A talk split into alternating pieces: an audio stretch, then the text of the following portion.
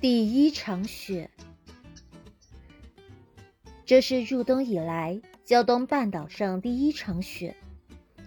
雪纷纷扬扬，下得很大，开始还伴着一阵小雨，不久就只见大片大片的雪花从彤云密布的天空间飘落下来，地面上又开始白了。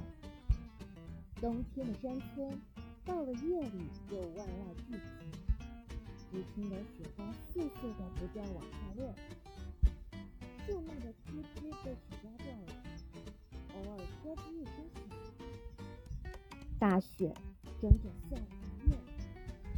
今天早晨天放晴了，太阳出来了，推开门一看，呵，好大的雪！山川河流。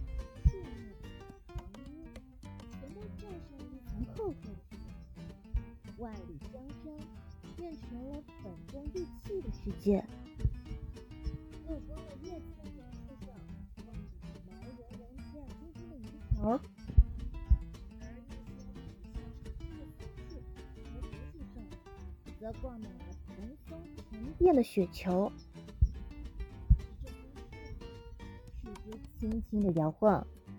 美丽的银条和雪球簌簌地落下来，玉屑似的雪沫随风飘扬，映着清晨的阳光，显出一道道五光十色的彩虹。大街上的积雪足有一尺多深，人踩上去，脚底下发出咯吱咯吱的响声。一群群孩子在雪地里堆雪人、掷雪球。那欢乐的叫喊声，把树枝上的雪都震落下来了。俗话说：“瑞雪兆丰年。”这个话有充分的科学根据，并不是一句迷信的成语。